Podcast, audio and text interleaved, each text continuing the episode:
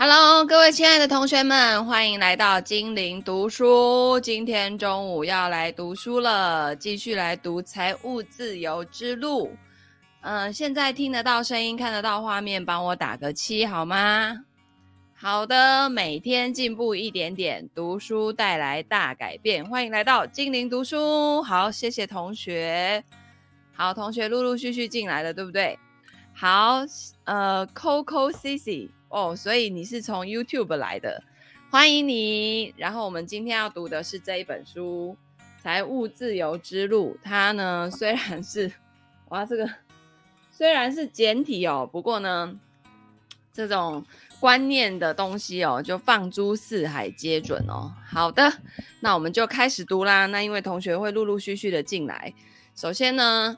呃，今天我们继续读第一章啊，第一章。然后他这边有一个，我们的价值观跟目标必须要一致哦。作者说呢，我曾经感到绝望，我明明日进斗金，怎么还负债累累呢？当我终于找到这个问题的答案的时候呢，我吃了一惊。我内心深处从不认为金钱是好东西，我亲手毁了自己的成功。那我父亲呢，终究在患病八年之后去世了。我时常听人说他是工作过度而累死的，所以呢，我绝对不愿意因为工作过度而死，也绝不想要像那些穷人一样。去病房探望父亲，只为求得一名律师的帮助。那因为昨天他提到他的父亲是律师嘛，然后那个有有做那种比较类似那种义务性质的帮穷人打官司的。然后作者就就发现呐、啊，那些穷人来找他父亲的时候，其实到后面他听来听去，就发现穷人会遇到问题啊，就那些你知道吗？就大家都陷在那个漩涡里面出不来哈。那所以他就下定决心说：“我一定要变得富有，而且尽可能不付出太大的代价。”之后呢，母亲在父亲去世之后也逃避似的皈依了宗教。他就是一个坚持富人进天堂比骆驼穿过针孔还难的人哦。我记得圣经里面有一句话，我曾经有读过，真的就是什么，就是。就是这句话的意思哈。那而我呢，一方面想要获得福报，就会想贫穷是福；另一方面，我又想变得富有，因为我讨厌贫穷。那两个不同的价值观呢、把我引向了两个不同的方向。Hello，同学，诶，等一下，我要先开一下我的手机哦。今天一样有抽奖的环节，所以我们等一下那个同学陆陆续续进来的多了之后啊，应该还是要刷屏，对不对？哈。刷屏才有那个紧张刺激的 feel 啊！被我截图到的，才才会那个，才会才会觉得这样子很好玩，对不对？哈！而且今天的礼物我也是在那边挑半天哦。哇！我我后来就发现，天哪！我怎么去故宫买那么多东西？不过那是二零一九年十二月的事了，买完就 COVID nineteen 了，然后就再也没有出过国了。啊！等一下，等一下啊！等一下，开太大声。好。所以是小桃子来了，好，欢迎你。那那个好，所以呢，呃，他说万不得已啊，我最终还是尝试去让自己变得富有。那每当我们尝试某一件事情的时候，都会有一些具体的阻碍挡在面前。那我们呢，为自己准备好退路。尝试新事物的人也总是预备好迎接阻碍他实现目标的困难。我们迎接障碍，因为我们不认为生活会优待我们，不认为自己已经强大到能够实现目标。呃，这个是大家常常会有的卡点哦，就是譬如说啊，我明年要赚一千万，哦，然后下一句内心的 OS 就是怎么可能？实际上是可以的啊，哈、呃，我后来发现呢、就是你身边的人，你平常在听到的那些语言、啊，如果他们觉得这些东西就是轻而易举的事情的话，那实际上久而久之，你也会觉得说，哎，好像就对啊，就人家都都这样想。人家也没有再觉得很困难啊，所以你也你也久而久之，你也会觉得事情就是这样子的一回事。你们最近有没有在看一出那个新的连续剧叫《茶金》？最近有一点引起蛮大争议的那一部《茶金》，茶就是那个乌龙茶的茶，然后金色的金。然后那个小说，呃，应该是说那个编剧其中一位呢，就是。我非常尊敬的黄国华老师。然后黄国华老师他其实他以前出的书，在我当营业员的时候啊，哇，我我觉得他的书迷耶，因为他写的小说真的超好看，因为他本身也是有金融业背景的人，而且是很早期的那种金融业，所以里面的一些跟政治啊，跟当时的经济的一些来龙去脉啊，他其实在小说里面有的时候都写得很精彩。Hello，阿俊来了，好。然后呢，这个黄国豪老师写的小说，总之我就很爱看哈。然后他这一次就是因为小说跟后来演出来的剧里面，就四万块。你你们知道当时国民党刚来台湾，然后就是因为打仗花了很多钱，造成那几年间台湾的物价涨了七千倍，你知道吗？你能想象吗？一颗茶叶蛋，假设现在十块钱。膨胀七千倍等于一颗茶叶蛋是多少？七万，所以你看，就是通货膨胀太严重了，所以后来就变成为什么叫做新台币？就是因为以前有一个旧台币，然后你的旧台币是要拿四万块来换一块钱的新台币，言下之意就是你的财富瞬间缩水四万倍。这是一种什么样的概念呢？对，然后总之呢，那个反正就是现在在吵说，当时就是国民政府决定的嘛，然后可是他戏里面演成好像是当时的美国去做这件决定的。好，总之那个不管他。然后我我我我要讲的就是说，这一出戏里面那个郭子乾啊，他当男主角，他做他们家就是做茶叶生意的啊。对，一比四万，哎。那个同学，你知道这个这个是真实的故事啊！我做的一个财务规划个案里面，他的大家族，他们家族以前在台湾非常的有钱，就因为那个四万块换一块，瞬间把他们打入 贫穷的地狱，你知道吗？这是真实发生过的事情。哈，那这个我要说的是，郭子乾他就是对于他的事业。郭子乾在那个剧里面演的就是那一家茶叶厂的老板嘛，然后就做跨足蛮多领域的，又有做客运，新竹客运，然后什么那那个故事是发生在新竹，然后什么新竹的茶叶厂啊，还有做很多离离 coco 其他的啦，反正他版图扩张的很多，然后后来他就是又把想把他的茶叶卖到全世界，然后你知道他真的就是也会那种。那种梦想要具象化哦，就是譬如说，当时他开始要把茶叶卖到全世界的时候，他就会叫他的员工去买一张世界地图，然后那时候一张世界地图要一百块新台币，你知道吗？这对于当时的人来讲，会觉得哈，你别你开几百抠，然后去买一张纸。哦，可是呢，他就是每天看着那个世界地图，然后当他的茶叶今天销到哪里的时候，他就钉一颗图钉，然后他就这样一直看着它，就是 visualization，你知道吗？就是具象化、视视觉化。然后他对于任何的那种困难，他在我记得有一集他讲到，他说人生啊。哎，他就问另外一个人说，他们就在聊天，然后他就问另外一个人说，哎，你觉得那个道路是上坡多还是下坡多？然后另外那个人就说，啊，应该是上坡跟下坡一样多，因为有上坡就会有下坡，对不对？然后呢，郭子乾他那个角色就说，对，其实人生也是这样子，就是你在上坡的时候，虽然很困难、很艰难，可是你看到的视野、你看到的 view 就会越来越宽阔，哦，然后。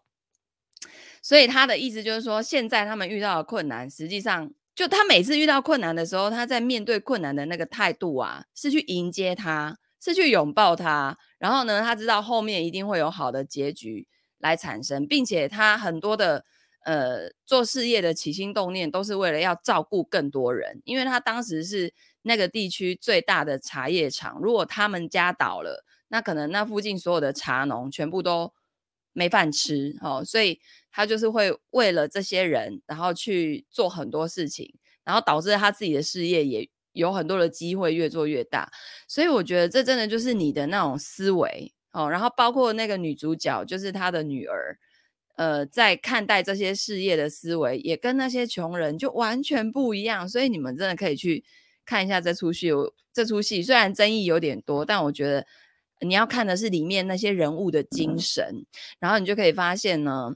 台湾那个早期经济起飞啊，真的要非常感谢这些长辈们哦，以前的那些就是那种那种关关难过关关过，一关一关又一关的那种克服困难的那种精神哦。然后可是他们是对于未来充满希望的。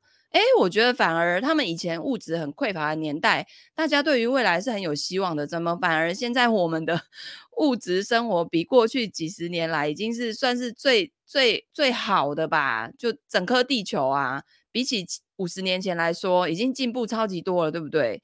可是好像 就是快乐的人没有以前多哎，哈，所以自己的心态要稍微转变一下，然后呢，呃，不时的去看看这些。前辈们，他们在遇到困难的时候是做什么样的心态的转变？他们采取什么样的行动，然后来去学习他们。好，所以呢，这边作者就提到呢，乐观主义跟自信哦，把你的乐观主义暂时收起来。我也乐意向你解释一下我提出该项要求的原因。乐观主义当然是一种正面的品质，它会帮助你看到所有事物的积极面。可是呢，如果只有乐观主义而不具备其他的品质的话，它也不会发挥很大的作用。那乐观主义呢，经常被错当成自信。那乐观主义呢？让你看到事物的积极面，而自信给你一种战胜事物黑暗面的信心。生活呢，并不是一支只由美好明快的曲调组成的交响乐，它还有黑暗低沉的曲调。不过呢，自信的人在面对困境的时候不会胆怯。其实他这个这个形容，就跟我看到那个《茶金》这出戏那个男主角，就郭子乾演的那个感觉很像。就他从来不会退缩，然后遇到问题就是想办法，好找资源这样子。好，那自信指的是呢，一个人在自身经历的基础之上，知道他遇事可以依靠自己啊。一个自信的人不会因为阻碍而愤怒，他呢，呃，因为他知道他一定会破除万难，达成目标。多次的事实也证明他确实能做到。那如何在短期内建立自信呢？啊，他后面第三章会。有说详情，请见第三章。好，好，然后你的财务状况对于建立自信是极为重要的，因为财务状况可以降低出现盲目乐观主义的可能性。所以呢，账户余额余额让吹嘘无所遁形。你想要建立起充足的自信，就必须管理你的财务状况。你的财务状况应该成为一个你不惧怕任何阻碍的证明，好，所以这个叫做底气，对吧？呃，我们在呃今年我们办了五次的金钱整理营，然后很多的同学整理完呢，就有几种几种那个小红是新设备吗？小红是什么？这是麦克风，麦克风，因为我那个 怕会有那个。爆破音有没有？所以就是像那个 KTV 唱歌一样。之前我是镜头调比较高，所以你们看不到它。对，所以其实它已经它已经出现过可能很多次了，只是没有在镜头里面啦。好，好，然后我说啊，就是大家在整理完自己的收入、支出、资产负债之后啊，就有几种情况。有一种呢是赫然发现，哈，原来我有这么多钱呢。哇，就是诶，比想象中好很多嘛，对不对？哈，然后另外有一种同学是，嗯，很不愿意面对，然后真的面对了之后，虽然不好，诶，可是没有想象中那么不好，好，就自己暂时松了一口气。就人类的那个大脑设计机制就很特别，他们就是会让。可能为了古时候为了要生存吧，随时怕被猛兽吃掉那种概念，所以我们就是要比较那种悲观啊，比较保守的去看待自己的所有的状况。所以很多人检查完，哦、呃，就是整个整理完，就发现说，哎，也没有想象的这么糟嘛，哦。那有些人呢，就是真的看到数字之后就，就啊，对，我我知道很烂，但是没有想到有这么烂。啊！但是你你只你你现在看到的只是一种结果，你后面一定要做行动去改变。然后呢，你一个月后、一年后再来看，它就比较不会那么烂了，好吗？好，思潮念青来了。好，所以呢，呃，你不能让自己的财务状况破坏你的自信程度哦。呃，所以某部分的自信来自于你的财务状况，因为它真的就是底气。人是英雄，钱是胆，有听过这句话吗？哦，你在，而且当你很丰盛的时候，就是那个数字不是要天文数字，而是你知道你自己够。可是每个人够的那一条基准线在哪里都不一样。我的足够跟榴莲哥哥的足够可能不一样，因为他一一人吃。保全家保嘛啊！我有这么多，上有老下有小，对不对？哈啊，搞不好榴莲哥哥还有其他的那个长辈也要负担，对不对？所以我们的足够是不一样的。但是当你知道你是足够的时候，你内在就丰盛，丰盛了之后，你就因为满出来了，你就会外溢，你就会自动想要去帮助别人。所以，一个内心匮乏的人，他是不可能去帮助别人的。为什么？因为他会紧抓着不放，因为他就不够嘛。我都不够啊，我那有可怜够本好利，对不？因为我要先保护好我自己啊，我自己万一挂了，我怎么可能再去帮助更多人，对不对？这叫做人性，人之常情，这没有什么，这没有所谓的对或不对。那可是你会发现，很多人他明明很有钱，可是他内在还是太匮乏了，所以。所以那又是另外一个层面的问题，好不好？所以他就是还是很舍不得给，连给自己都舍不得哦，吼，这种的。好，所以没有自信的生活只能够叫做生存，你永远都不会知道自己的潜能，因为你从来不冒险，你也不成长，你也不应对处境去做出反抗。不充分开发自己真正的潜能，所以一个没有自信的人，只是一个一事无成、一无所有的无名小卒。那所有这些都不是乐观主义，而是自信。你只需要看一眼账户余额，你就知道你的财务状况是你的生活保障。只需要看一眼账户余额，你就会立刻充满一种来自自身能力的安全感。来，你们现在看到自己的账户余额，会有这种 feel 的，打个七好不好？就是你随时知道说，哇。我有那个一个水龙头哦，然后每天都是源源不绝的会让水流进来的，或者说我的这个水库里面现在呢，就我自己觉得这样子对我来说是让我有安全感，且我会有自信去去创造更多事情的，有吗？有人现在是这样的状态的吗？好，所以其实财财富自由这四个字就被大家讲到烂了，问题是。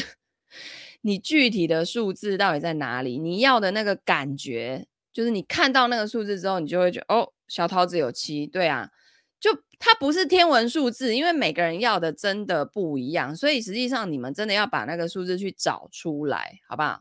好，然后呢，这个就是这本书的主题，也就是管理你的财务状况，然后让它来服务你哦，而不是带给你麻烦哦。好，所以金钱可以让你生活艰难，也可以让你生活轻松。OK，好，所以呢，你处于什么样的状态当中？你是否认为你将会得到晋升？你是否认为这还不是全部？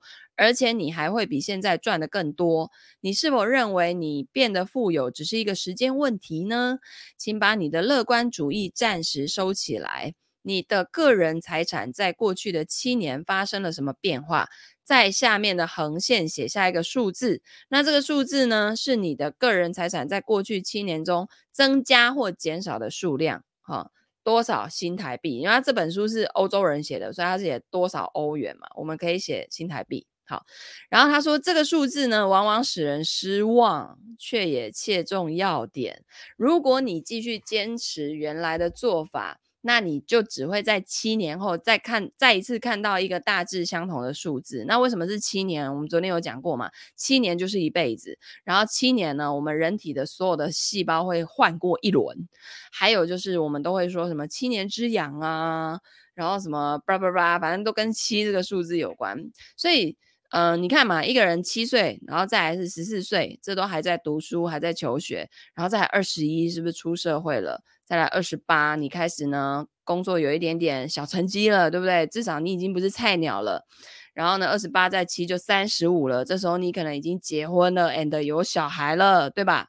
三十五再加七啊，有四十二了呢。四十二，你那个工作已经十几年了，你是不是好歹也是个中阶、中高阶主管了？或是你像我一样？要自己出来创业了，利用你过去十几年的专业来去自己混口饭吃，对吧？然后呢，四十二再加七，四十九，要五十岁啊，那哇几百岁，迄五十回都是观察，卡起你一半，进入人生下半场，有没有？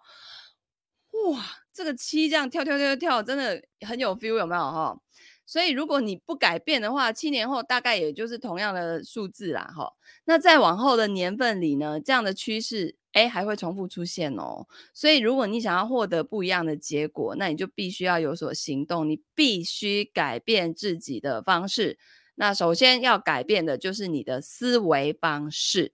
你的思维方式造就了你今天的样子，这样的思维方式呢，却并不能让你变成你想成为的样子。那你关于金钱的真实想法是什么？你在生活当中总是不断的跟自己进行对话。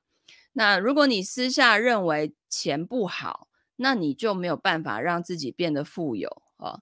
那么你真实的想法是什么呢？我们在第五章会探讨这个问题。其实它这个哈有一点点是那种带着你去思考啊，去写啊，写出很多东西。它这里面超多问答题的哈。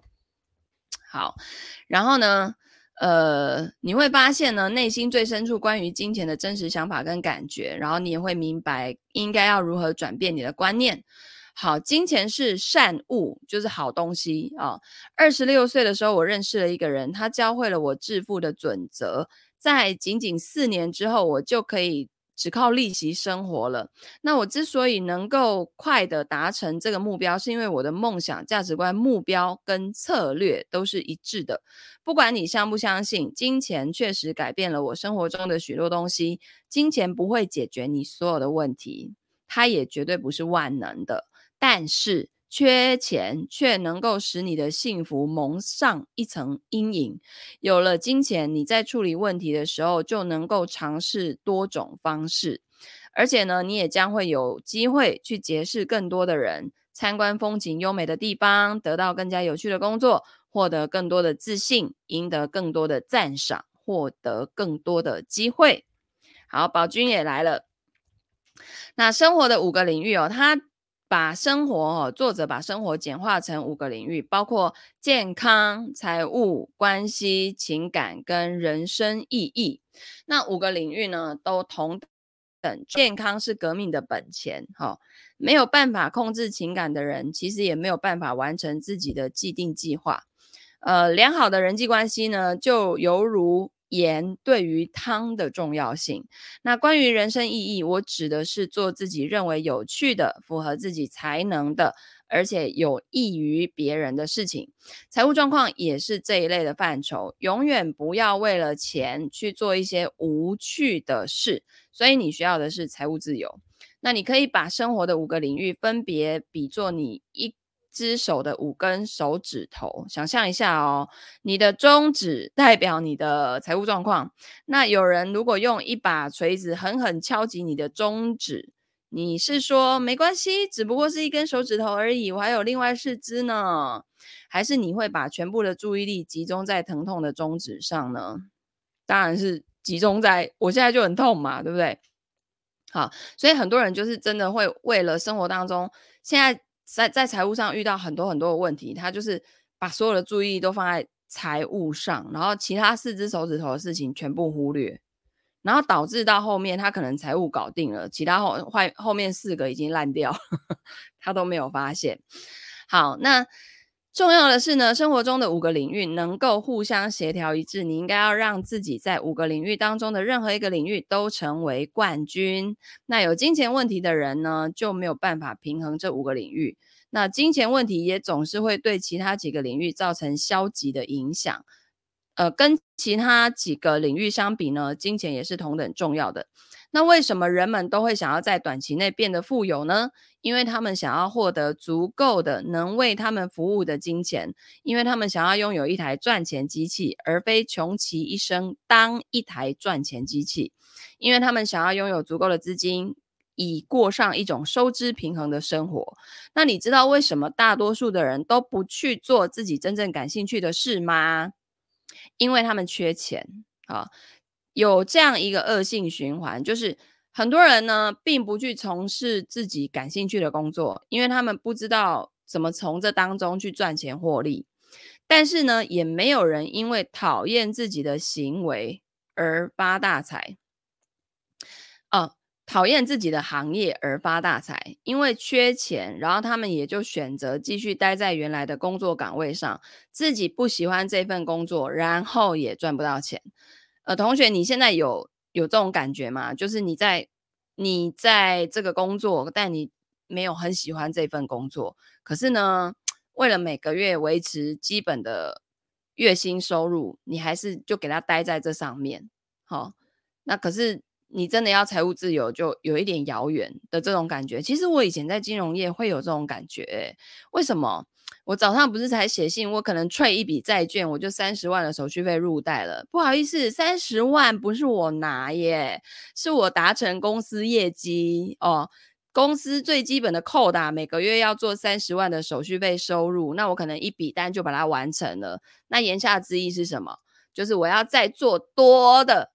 才会有那个其中的趴数是分给我当奖金的。那我把这三十万完成，我只是拿到我该有的底薪而已，好吗？那当时呢，我就觉得我超讨厌叫客户这样换来换去、催来催去，然后我从里面收很多手续费。实际上客户看不出来，因为我做的都是海外那种 OTC。就是电投市场，它是用人工去议价的方式去做的，所以你你把报价手续费含在报价里面，实际上客户不会有感觉。好，那因为我在做海外的这些交易的时候呢，金额都非常的庞大，所以你差一点点那个手续费，绝对数字就会差很多。哦，我就觉得这超级，我超级不喜欢这样子的。好啊，而且我也真的没有赚到什么钱啊。对啊，有时候。业绩很好啊，奖金赚很多啊，然后嘞，因为压力大，我又去乱花钱啊，啊，或者是自己自己以为在那个第一线，然后有很多的投资机会啊，然后也没有认真的做那种系统性的评估啊，就乱投，然后最后嘞，钱还不是又回到盘面上，哦，所以解决方法是什么呢？把你的事业建立在你最大的爱好之上，用你的爱好来赚钱。花点时间分析一下，你真正感兴趣的是什么？你的才能在哪一方面？之后你才有可能从事一份自己既感兴趣，然后又可以赚钱的工作。那像我就是很爱聊天，但是我不喜欢聊八卦，我不喜欢聊那种没有内容的东西，然后就是。太浪费时间的那种无效聚会，我也不喜欢参加。所以要聊天就来聊专业的天，真的可以为你解决问题，然后可以让你得到一些启发，让你的人生可以更 upgrade、更上一层楼、更 level up 的这种天，我才要聊，好不好？所以呢，我真正感兴趣的是什么？就是我很喜欢跟人家一对一聊天，然后但是是。聊专业的天，好，然后我的才能在哪方面呢？我觉得呢，老天爷对我非常的好，就是他让我不会很多东西，我就只会 金融而已，所以我没得选，你知道吗？因为我从大学毕业就进入证券业了。所以我只会这个领域的东西，然后这个领域的证照也考到多了爆炸去了。因为以前没有证照是不能卖这些商品，所以为了要有业绩，都会去考证照。但也因为考证照，然后得到一些专业知识。然后呢，所以所以很多人呢、他其实一开始想要斜杠的时候，他会陷入一种不知道自己要做什么的，因为感觉我学好多东西哦，我我可能有学减肥，我学时间管理，我学。如何带小孩？我学什么？呃，如何把妹？然后投资呢？我好像 ETF 也会讲一点，收支管理也会讲一点，可是都没有那么的，就一口井扎的不够深。然后所以呢，好像什么都会，但是什么都只有一点点。然后，然后大家就会觉得啊，好像看最近教网络行销很好赚，我就来教网络行销啊。最近好像那个市场上在流行什么，你就可以看到有些人他怎么有一阵子在教这个，然后过一阵子他又换了哈。所以其实这个不是他们的错的原因，是因为他们没有在一个领域真的深耕，真的把一口井打深挖深啊。那实际上啊，我讲一句血淋淋的话。在网络上啊，你要靠你的这些知识啊、人生经验去帮到人啊。老实说，他真的需要专业哦，就是你要你要在那个领域深耕的够久，且你有很多的实务经验，而且你真的帮助很多人。譬如说，嗯、譬如说那个瘦身减肥的，然后呢，你真的帮助很多人都瘦下来，然后你自己也是，哦啊，而且呢还要简单易懂哦。现在的那个人就都没有耐心，好、去学那种。很复杂的东西，所以你会发现啊，网络上那种什么三天学会技术分析那种课，有没有懒人投资法那种东西啊，就会卖得很好哦。那、啊、实际上根本都不像小老鹰啦，我跟你讲，好小桃子 喜欢听我聊天，很有趣又可以学到东西，嗯。好，那宝君说，能让人有收入的学习才值得投入时间跟金钱。对，呃，原则上理财它真的就是就是 你如果这辈子只能选修一个额外的技能，那其实就是理财了，没有别的。因为因为理财它其实就会扩大到很多领域，包括你要投资啊，你要不要有眼光看一下这家公司的老板。头脑好不好？然后他的一些想法是什么？他的商业模式是什么？其实这延伸出去、扩张出去啊，真的就是你额外其实要学的东西还挺多，好吗？好，哦，是哦，你老那个小桃子说，你老公现在，哎，所以你老公有在看我们的课吗？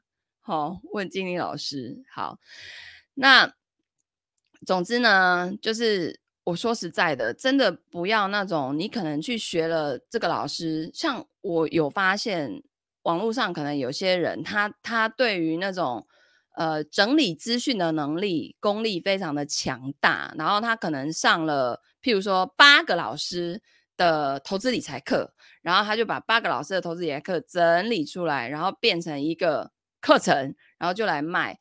呃，这也不是说有什么不好，而是我觉得你还是要去累积一些真正的学员，然后来真的有帮到他们，他们学学了之后真的有帮到他们，然后不是说这样，像大陆也很多这种割韭菜的课程啊，就是他可能综合好多个老师的课，然后编成一套课程，然后那个文案写的胡里花哨的，写的那哇，好厉害，好厉害，好棒棒，然后呢就卖完就不见啦，好，然后。真的有没有学员用这个方法来来改变自己的生活的？好像也没看见哦。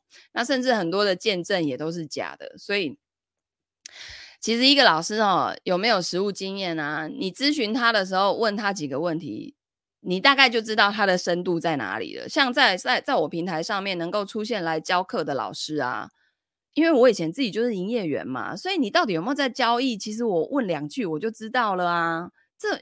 你那个交易人的样态，我看过太多了哦。那真的我就有遇过那种老师，他真的就是很会很会整理资料，可是他自己教的东西他完全没在用啊。然后我问两句他就破功了，那那个是要怎么来当老师，对不对？所以就不会出现在我的平台上啊。我平台上的老师都是真金白银，用这这一套在在为自己创造财富的，然后。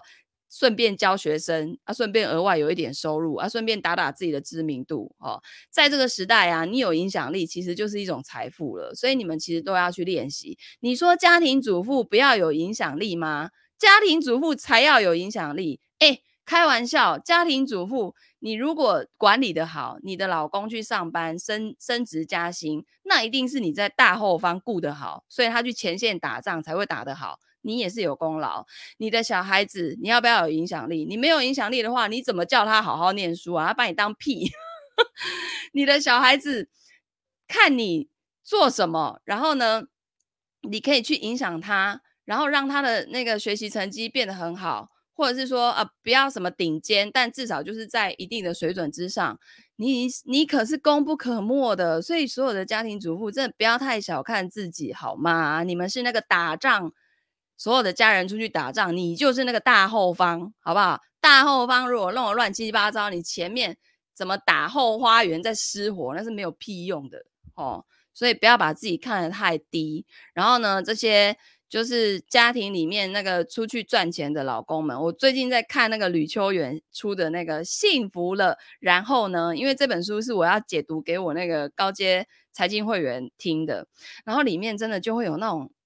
案例呀、是那种老公出去工作五十，呃，就是出去工作，然后呢，可能到了五六十岁、六十几岁要退休，他已经工作二三十年了。然后在这二三十年，老婆都是家庭主妇。然后他平常聚会的时候，对于老婆的那种冷嘲热讽，他可能也不是有心的，可是他就觉得啊，赚钱的最大，你知道吗？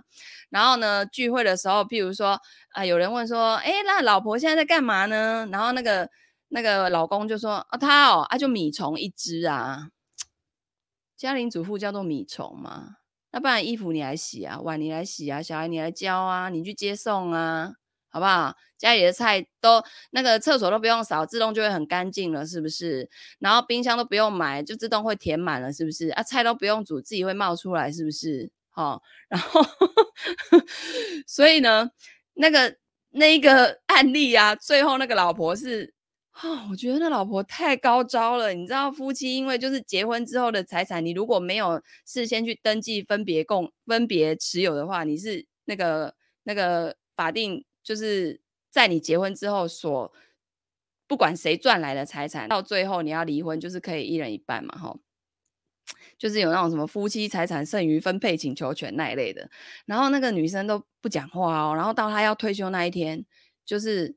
退休那一天呢，到家平常他都会出来帮他开门啊，拿拖鞋啊，泡一杯茶啊，然后浴室里面修最一根棒喝啊，来淡椅啊，诶，可是退休那一天没嘞，很晚才来开门，然后开了门之后没有拖鞋，没有热水，浴室也没有棒修最，然后呢，桌上一封离婚协议书叫他签名，然后那男的整个就是为虾米。超错愕，你知道很多男生真的是很白目，你知道吗？好，反正呢，那一本书也很精彩哦，你们有空也可以去看，你会看到很多法律层面的东西，然后还有就是那种啊，人人就是这么有趣的一个生物。好，所以他说呢，作者说几年前我结识了一位纽约富翁，然后他在自己的办公桌上面悬挂了一条格言，叫做“整天工作的人”。是没有时间来赚钱的。再说一次，整天工作的人是没有时间来赚钱的。整天工作的人是没有时间来赚钱的人。好，显然呢，每个人都应该要花时间思考一下。好，然后这个作者就问他说：“要思考什么呢？”这个富翁就回答：“认识你自己。”弄清你真正感兴趣的到底是什么，之后再想一想，你应该要如何用你的爱好来赚钱。最好每天都问自己一遍这几个问题，然后一步步找出最满意的答案。好，对，整天工作的人是没有时间来赚钱的。对啊，你每天就忙得焦头烂额了，你哪有时间去打造什么系统？你只能靠你的那条老命在那一直拖，一直拖，然后。就在那边说那个什么有钱人赚了钱都是非法的，人家是比你多早就去打造一个系统，自动让钱去帮他赚钱了，好不好？是什么是非法的？对啦，现在诈骗很多啦，但是那些人最后都不会 变成有钱人，那些人的钱怎么来的就怎么去的哦，反正用正途正道赚来的钱，人家老早。就在打造自己的系统了，好吗？不是靠自己的肉身一直赚赚赚赚赚赚到老，拜托，那个体力是有限的，好不好？好。所以啊，他说优化自己还是削弱自己，我们需要时间来了解自己，找出自己感兴趣的东西。只有在做一些让自己充满热情跟力量的事情的时候，我们才是真正处于最好的状态，才能使金钱滚滚而来。那我们需要时间看清楚自己的天赋，然后把天赋发展成能力。我们需要时间来谱写人生的剧本，让它成为一部剧作。不花时间做这些事的人，就是在浪费生命。我们需要时间来做出一个原则性的决定，尽自己的义务去履行这个决定。因此呢，每个人都必须在生活当中明确地做出决定：你是想要优化自己，还是想要削弱自己？哦，那优化自己指的是什么呢？就是你要去学习怎么用最佳的方式来运用时间、方法。才能、金钱，还有跟别人合作，然后目的呢，就是达到最优的结果。那如果你想要优化你的生活，你就应该不断努力，成为你能成为的最优秀的人。相反，大多数人都毫无计划的生活着，同时也削弱了自己。他们尝试过一种得过且过的生活。五天的工作日对他们来说呢，是两个周末之间的令人不快的打扰。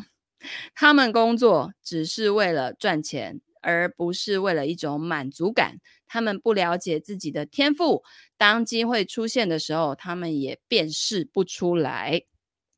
所以呢，在这个规划就是关键了哦。实际上不是只有财务要规划，你的人生也要规划哦。那这是环环相扣的哈、很多人，所以每个人都在说啊，我要财富自由，我那个最想要的就是财富自由。错，许这种愿望，你就会一直追求财富自由，但是你不会真正财富自由。你要做的是，你财富自由以后要干嘛？而且你为什么要财富自由？这才是重点。你许愿的时候呢，除了完成事以外，你还要去许你为什么要，譬如说，你为什么要有，你为什么要买房？啊，比如说啊，我现在已经有一间在板桥，诶，二十五平的呃公寓，好了，我随便讲，不要好，你你你你也可以是大楼，然后它的价格是多少钱？它前面有什么 view，后面有什么啊？在哪一区？反正越详细越仔细越好。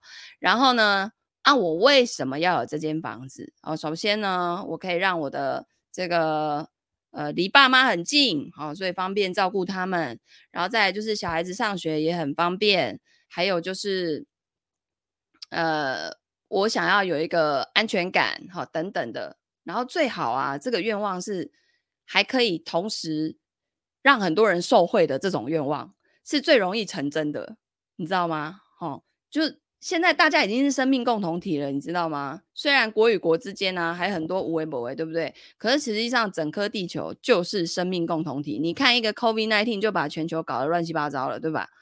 好，所以许多人呃计划假期比规划人生还要充分诶诶，对啊，有些人呢、就是旅游达人诶，他整个譬如说二十天欧洲之旅，他可以每天要干嘛去哪里？我那个。路线跟物流一样顺，你知道吗？诶，可是他自己人生的规划就没有，很很妙，对不对？哈，所以这世界上呢，只有两种可能性，不是你自己规划你的生活，那就是别人来帮你规划你的生活，是吧？好，所以你要自己规划，还是最后被别人规划，而且你被规划得很痛苦。你看你要哪一种？那许多人呢，尝试过几次规划自己的生活，可是失败了。然后于是就有人说啊，我规划的越多，意外发生在我身上的时候，我就越痛苦。所以我不做规划啊，就不会痛苦。好，那为什么这么多人都无法成功执行他们的规则呃规划？有一个很简单的原因，就是他们没有把自己的梦想、目标、价值观跟策略绑在一起。哦，那美国有一个乔治亚大学的一个史丹利博士啊，用十二年的时间致力于研究富人的生活，就有钱人的生活。他呢得出了一个这样的结论，就是这些人哦，都是属于世界上自身满意度最高的人，因为他们的梦想、目标、价值观跟策略是协调一致的。好，你的行动准则应该以梦想、目标、价值观跟策略这四根支柱为基础。你的财富也应该建立在你的行动准则之上。那因为你一生当中能不能够有所作为，并不直接取决于你铁一般的行动准则，而是你的梦想、目标、价值观跟策略直接相关。所以接下来呢的章节，它会系统性的探讨这四根支柱，哪四根呢？梦想，好，第一个问题就是，如果你拥有无限的时间跟金钱，你会做什么？同学，你们现在就可以想想看，如果你拥有无限的时间呢，跟金钱，你会做什么？好，那再来价值观，对你来说真正重要的东西是什么？为什么这些东西很重要？好，目标，你想要成为什么样的人？你想要做什么？你想要拥有什么？策略，你具备能协助你获得自己想要的东西的知识、能力跟计划吗？好好，所以你的梦想跟梦呃跟梦想相关的事呢，就是让你快乐的事情。想象一下，如果你有足够的时间跟金钱，你会想做什么？你会惊讶的发现，你很多的梦想都要用到钱。好，你的目标。接下来呢，你要根据你的梦想来确定你的目标。对此，你需要做出一个明确的决定。只要我们还没有决定、没有执行，一切也仍然只是一个梦想。不妨自问一下：你想要成为什么人？什么样的人？你想要做什么？你想要拥有什么？在本书后面的部分，你会学到一种极为简单的方法，明确你的目标，然后做出一个明智的决定。啊，这这这部分这本书的内容啊。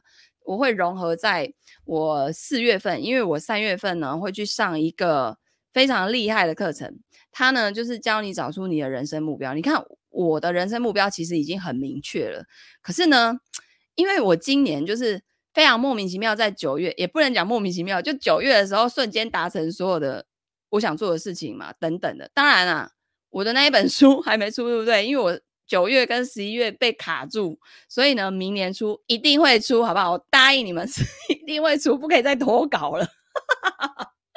好，除了这件事之外呢，我全部都做好了，对不对？然后我就有一种感觉，就是那我接下来要干嘛？就就瞬间不知道自己要干嘛，你知道吗？然后我觉得我应该还可以再 level up，再再挑战难度更高的东西。所以呢，那个课程我也是要去找出我自己的下一个 level。对，对啊。又进入下一个 level，那真的就是升级打怪啊！好，不停的往上走，这样。所以在四月份的时候，我会把这些东西全部融合起来。好，然后那个课程非常的厉害，非常的贵啊。总之呢，我就是融合起来，然后带你们一起去把这些东西找出来。其实啊，这个东西它不是不是像呃，不是不是我们以为的，哎，你定了，然后就一辈子不能改。不是的，不是的。实际上，你一段时间一段七年就是一辈子嘛，你可能五年七年你就要重新 update 一次哦。吼，好，所以呢，呃，好，后面怎么还这么多？今天我们要来抽奖了哈。总之呢，你的目标啊、价值观啊、策略啊、梦想要绑在一起，好吗？好，才不会零落分离呀。好的，那我们今天呢，读书就到这边，然后明天一样是十二点，十二点的时间，然后。呃，我可能有时候会穿插在中间抽奖，好不好？好，我们如果留在最后，我怕有的同学想说啊，莉迪亚老师差不多在抽奖了，然后才出现，我直接把它穿插在中间，然后明天开始我们可以来抽课程，然后抽我的这些小东西哈。然后就是如果呢，你觉得这样子听书的方式很有趣，欢迎按赞、分享、留言、转发给你身边所有的亲朋好友，让他们都一起来听书。好的，恭喜中奖的同学是宝君跟这个 Kate 哈，你们记得私讯给我。好，那我们就明天见啦，大家拜拜。哦，年度会员的内容跟费用，我再贴贴链接给你好了，好不好？好，谢谢同学哦。